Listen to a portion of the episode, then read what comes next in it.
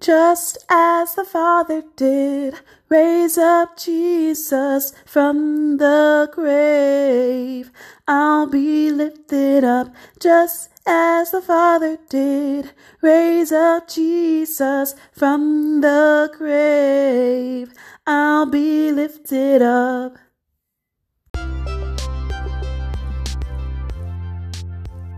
It is written in John 16 33. In the NIV version, it says, I have told you these things so that in me you may have peace. In this world you will have trouble, but take heart. I have overcome the world.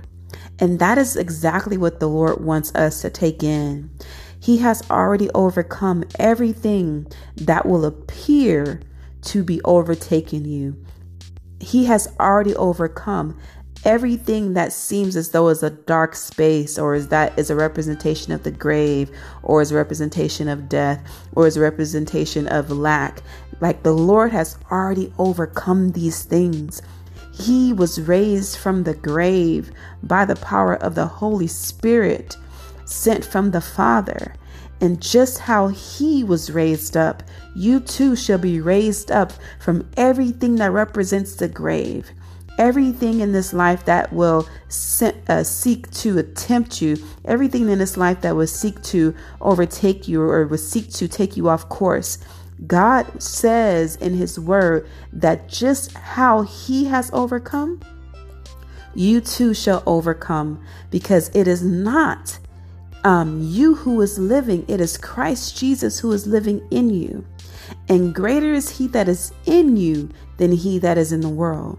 So the Holy Spirit living on the inside of you is the greatest power of all things in this world. The Holy Spirit on the inside of you has already overcome the grave, has already overcome temptation, has already overcome slander from, you know, neighbors. The Holy Spirit on the inside of you has already overcome, like, you know, uh, people talking about you. The Holy Spirit on the inside of you has already overcome lack, you know, uh, disease, a sickness. The Holy Spirit on the inside of you has already overcome these things. So you too are an overcomer.